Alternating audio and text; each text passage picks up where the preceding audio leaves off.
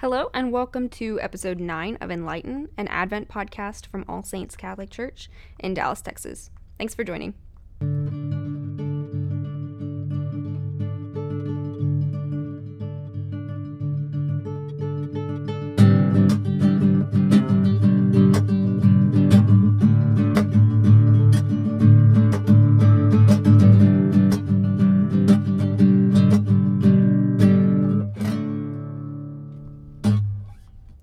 Be sure to subscribe on your podcast platform so that you don't miss an episode.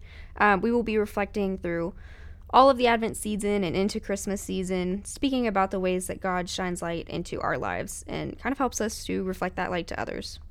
Today is Monday in the second week of Advent, and today I want to look at I want to look at a lot of things, but mostly the verse um, before the gospel this week, kind of in comparison to the gospel we heard a few weeks back. Um, and during the Solemnity of Christ the King. It's very like heroic statement.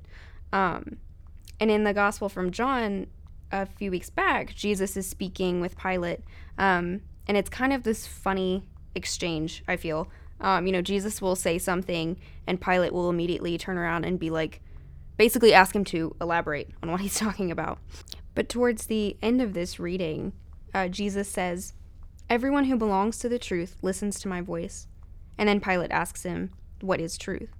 And immediately the next weekend, we go into the season of Advent, as if Christ is saying to us, You know, let me show you what truth is.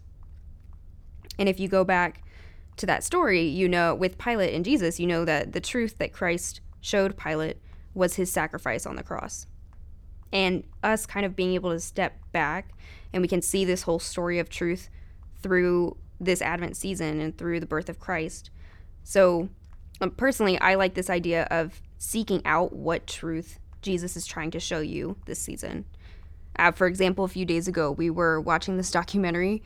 Um, I think it's Drive Through History. History. I can't remember who does it, but they're going through Christ's life in a very realistic sense. And one of the things that they focused on was the manger that Christ was born in, kind of the reality of what it meant to be born essentially in a basement with farm animals and in a stone manger type thing. Like being able to physically see it was so unique.